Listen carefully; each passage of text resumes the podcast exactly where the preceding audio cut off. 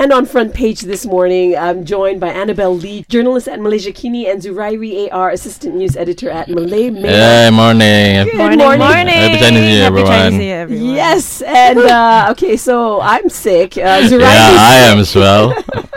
Annabelle is the only healthy Hopefully, one. I won't be sick after this. okay, well, you might be You- sick. yeah, you know who to blame after this.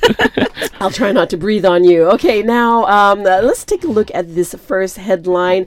Annuar Musa says PPBM gaining contract mentality even as UMNO attempts to clean house. Of course, Tan Sri Annuar Musa, the UMNO Secretary General, asserted that his party is embarking on serious reforms following their defeat at G14. But he says, you know, their bad habits don't seem to be disappearing, claiming that rival party Pribumi Bersatu Malaysia was picking up negative practices. Um, yeah, so what are your comments on that? I think it's gracious for Annuar Musa to admit that the bad habits are coming from UMNO.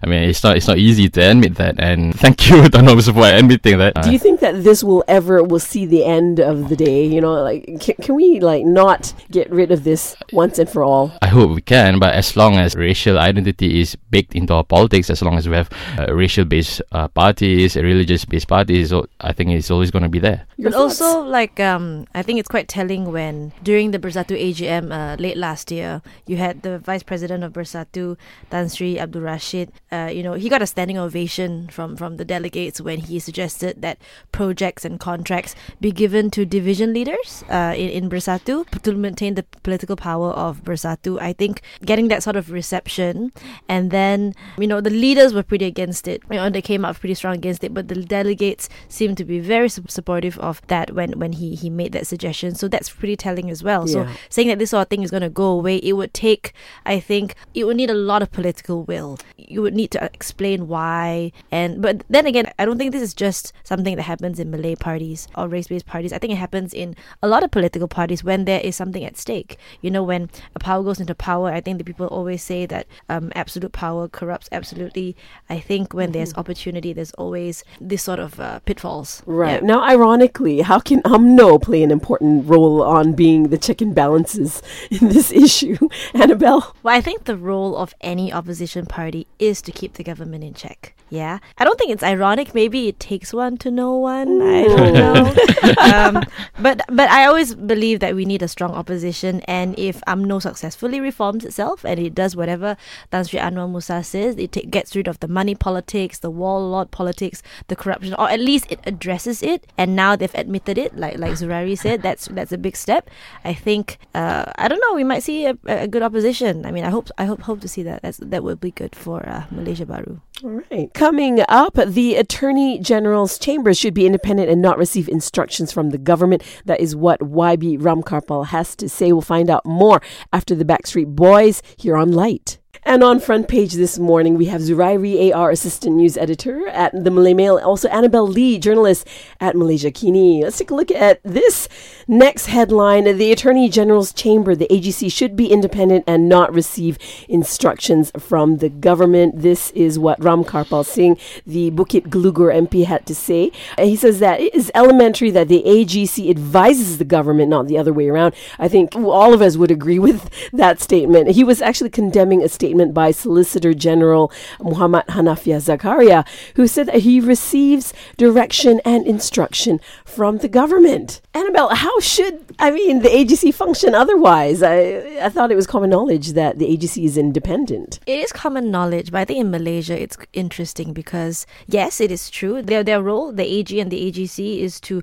uh, provide legal counsel for the government, and they ought to be independent. They ought to be impartial. Uh, they should not be part of the executive branch of government at all. But I think in Malaysia it's interesting because our AGC is fused with the Public Prosecutor's Office, right? So you can't be a counsel and also be the executor at the same time. So for the government. So I think we, we have always had that dilemma, and uh, that is exactly why Harapan in its manifesto promised to to you know remove to, to kind of divorce the two branches of the judiciary, um, so that that is how it should happen. But in Malaysia, we've not had we've done it quite. So what happened since you know, GE14 and those uh, so-called promises? Well, there hasn't been much. I don't think they've done much to actually. No, I I don't think they have time yet to. Yeah, Yeah. It's, it's it's not going to happen in the near future. I think, uh, but it's an it's an important pledge that we should all hold on to. Uh, I think the the issue with the Attorney General is that I'm I'm not sure if a lot of people still remember their uh, education at school where we have three uh, separate branch: uh, the executive, the judiciary, and legislative. Yes, correct.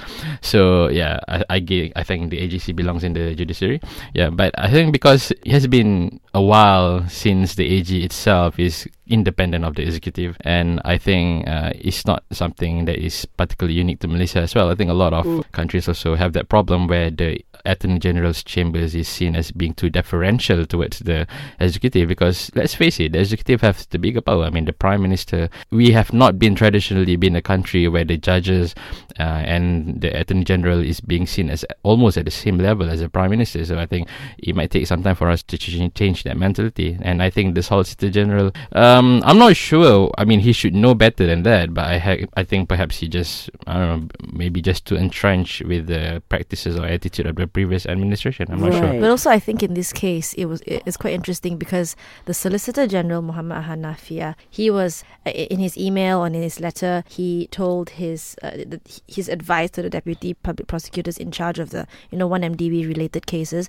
was to make sure you expedite it, don't delay it, and that comes, I think, in the context of if you hear what the Prime Minister has been saying, they've been really telling the civil service to be loyal to them, to not be loyal to the former government and the former prime minister. So there is, I think, a contestation of Right. of loyalties and maybe allegiances, perhaps.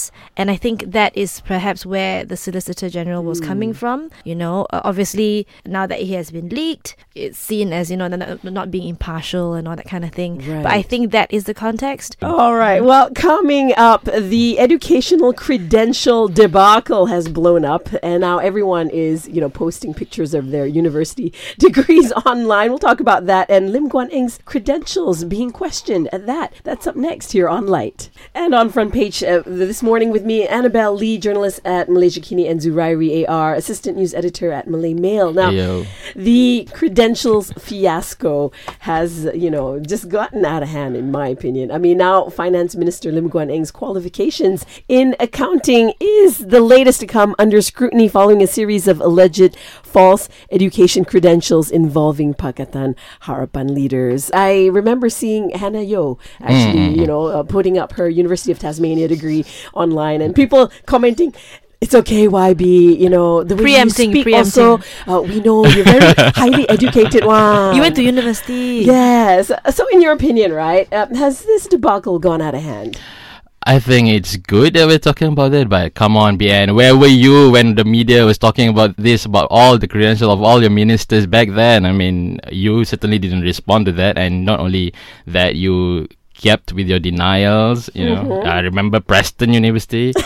uh, but yeah, I, I think it's good that we are at least talking about it. But I think it, it does have become a bit of a witch hunt, and I think it's good that the opposition is playing their role as the opposition. But at the same time, the government also has to be smarter to tackle this. I mean, you should know. I mean, you should be vetting your candidates before. How could you let this slip? And I think for a lot of the credentials that has been uh, brought up uh, to the public by the opposition, they are mostly being run by a state news agency, Bernama. I mean, how could you get that wrong, right? Yeah, I think it has become a- just a, just a complete PR disaster for Harapan. I mean, if the opposition's intention was to discredit the government, you know, to like take away public confidence from them, they have successfully done Yeah. it. You know, this is such an easy target. It's such, Yeah. it's just really dumb. I mean, yeah. for the Rakyat, and I'm speaking as a you know a tax-paying citizen, is like we don't necessarily care how you know prestigious your PhD or your master's degree. Yeah, but don't even the- lie. yeah, don't lie about it. Yeah. Even if you don't have a degree, don't lie about it. So, uh, your thoughts? I mean, h- how can they, you know, I guess manage this? going forward? Of course, it ultimately boils down to their performance and what they deliver across the next, you know, the next four years. But like you said, like, can you trust someone with your tax money, with your election promises when they lie about their credentials? You know, it's like an employer employs somebody and then down the line realizes that the employee uh, lied about where he went to university because I think it ultimately uh, boils down to performance and, of course, what they deliver in the course of the next four years. But can you trust someone with your tax money and election promises when they, they lie about their credentials? You know, mm-hmm. it's like an employer who employs somebody, and that's essentially the rakyat. We're employing the government here. Yes. And if you lie about your, you know, where you went went to university, if the employee lies about s- stuff on their CV, that is never good. Yeah.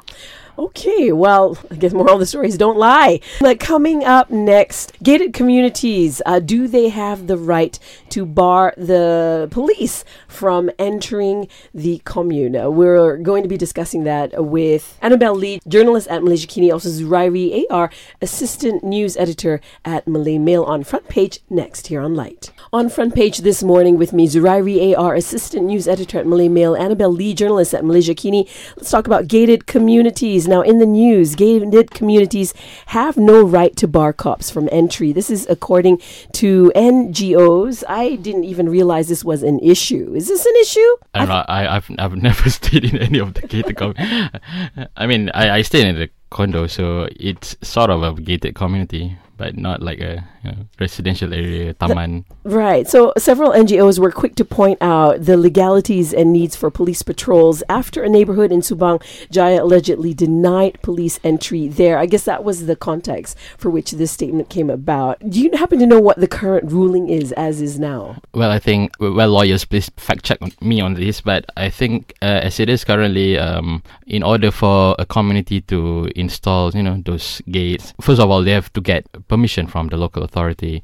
The application has to be through the residential association, and you have to get the majority of the residents' approval before uh, you start applying. And you must also do not block any, uh, you know, any roads. I mean, it has to be accessible, and then the guards must be registered and with the home ministry and so on. I I think that's part of the list of things that you need to do before you can do that. But, but at the same time, uh, it is, if I'm not mistaken, it is also illegal to block access to a public area. So I think it's mostly a grey area, and the local authorities and uh, our security forces are a bit, uh, closing one eye towards it because they it sort of like help them when it comes to security. But at the same time, I don't think it's good. I mean, I am personally against gated and guarded community because I think it, it offers a false security. I mean, I'm, I'm sure many of you, I mean, have have um, gone through this where you, you wanted to go into a gated community, you just you know say hi, wave to the guard, and then the just guard just automatically Yeah. allows you in, uh, even though you don't have a sticker or anything, right? So yeah, uh, it, it's it's it's ridiculous. But also, I think it is illegal to obstruct a public servant from carrying out his, or, Yes, her, yes, her- yes. his, her, his or her duties. I mean, I think it's two years jail, 10,000 ringgit fine. So I think that is, for me, the bigger issue at stake. I mean, I think, yes, you can have your gated communities and uh, your security guards and all that, but you are still under the jurisdiction of the law Yes. and you still belong to that, uh, you know, that, that area that the, the local council or the police patrol. And the police have access to, to all, should, all right? areas. They, they, they do. They do. And they do actually have access to everywhere, anywhere. Um, and if it's a personal space, then they need a warrant. You know, but if it's a like a like a live, housing area, Yeah. Then they should have access. Then they do. What about the jurisdictions of the security guards for that particular community? I mean, do you know uh, what it happens to be? I'm not, I'm not sure myself, but I, I, it might be regulated by the bylaws of a certain areas, I guess, and and of course the a bylaw sh- should never supersede common law. So yeah, Okay. yeah, I'm not too sure about that myself. All right. Today on front page, we've got Zurairi AR, assistant news editor at Malay Mail, Annabelle Lee, journalist at Malaysiakini. Our last headline for this morning is It's humanitarian, says athlete seeking 4 million ringgit for tower running tour. That story after Chicago and Michael Jackson. Also, the traffic update here on Light. And on front page with me this morning, Annabelle Lee, journalist at Malaysiakini, and Zurairi AR, assistant news editor at the Malay Mail. Now, in the news, uh, controversially, this has been uh, much talked about. A national athlete has defended her quest for 4 million ringgit to fund an international tower running tour to to conquer 30 tallest towers after she was criticized by a tower running champion. Uh, we're talking about Dr. Suwaiba Muhammad Nasir. She said the money is going to be used to fund refugee camps and welfares in the country she's planning to visit. Of course, uh, world number five and Asia number one runner Soh Wai Ching has said, you know, you don't need 4 million ringgit. Um, in fact, uh, he's done these kind of things around the world for a fraction of that amount. And he's also kind of sore because he's not received any kind of acknowledgement from the, the Minister of Youth, Youth and Sports uh, Ministry, as well as any kind of funding whatsoever. On top of everything, right, uh, Dr. Suwaiba has received moral support from the Minister of Defense for whatever reason. You know, what are your thoughts on this? I mean, netizens have been coming up and saying, you know what, four million can do a lot of good in the country. Charity begins at home. Your thoughts, Annabelle? I'm not actually that against this. I mean, if someone wants to run around the world run up towers to raise funds for refugees and for humanitarian efforts. I think it's a great thing. Four million is a lot of money, so I think the best response to scrutiny like this is transparency.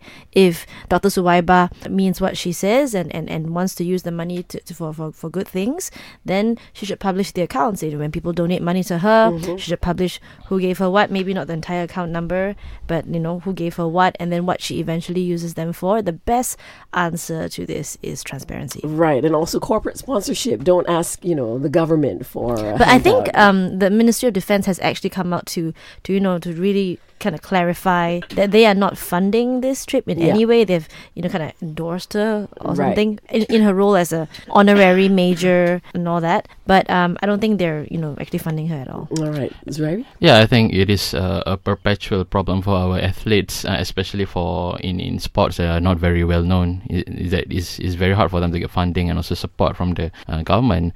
And I think it bears uh, the question here is that how does one get that support and that uh, endorsement, right? Because all it took for her to get the uh, the Ministry of Defense, and not just as the ministry, but the minister himself, is for being uh, a former staff, if I'm not mistaken. Mm-hmm. So yeah, then again, all boils down to having cables of sorts, you know. Right. But uh, yeah, at the same time, yeah, of, of course, we are, we are clear here that the government is not putting any money here, that, and, and I think I think it is her right to seek sponsorship. a sponsorship or backing for for it. But at the same time, uh, I I don't think the government should come into it this way instead, you know? Right. Now, uh, Asian Tower running champion Soh Wai Ching, do you feel he's justified in feeling sore about this whole thing? Of course. Yeah, I think it's totally understandable. I mean, like, as someone who has been doing it for so long and has got so many awards for he's this world number five. this competitive sport, mm. doesn't get much recognition, and someone who wants to do it. I, I don't know how highly ranked Dr. Suwaiba is in, in this sport, but yeah, I mean, I, I, I totally understand where he's coming from. And Annabelle Lee, journalist at Malaysiakini, Zurairi AR, assistant news editor at Malay Mail for Front Page. Of course,